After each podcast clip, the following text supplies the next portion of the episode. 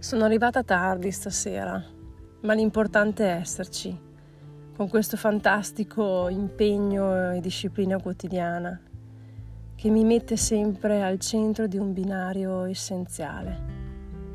Ciao, sono Alice Manganotti e oggi ti racconto un testo che ho chiamato Impegno e cuore, scritto il 15 ottobre 2016 a Pianoro, dove sono domiciliata praticamente alle, alle, appendici, alle appendici dell'Appennino bolognese.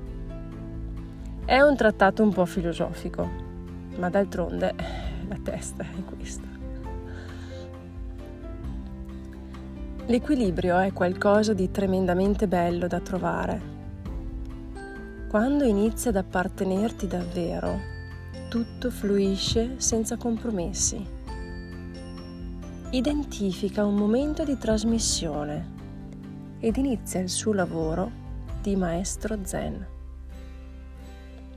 Certosino ed elegante è il suo incedere, eppure nella sua forma e nella sua destinazione amplifica il concetto di comprensione.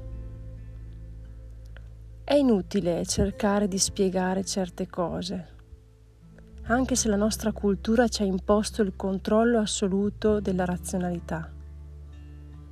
Anche le parole stesse, queste st- scatole strette che sono in grado di trasferire un significato, ma non un'emozione interiore.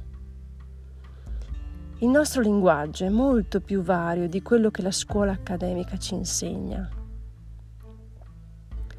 L'equilibrio è amicizia, tra quello che sento e quello che penso. Ma per quanto io vada a ragionare, non necessariamente quello che penso è in accordo con quello che è giusto. Davanti a una scelta dove il pensiero va in una direzione e il sentire va in un'altra, il dialogo interno diventa conflittuale. Pensare meno non è la soluzione. La soluzione è placare l'incoerenza. Non appena l'incoerenza prende un'altra strada, il dialogo interno riappacifica la sua essenza.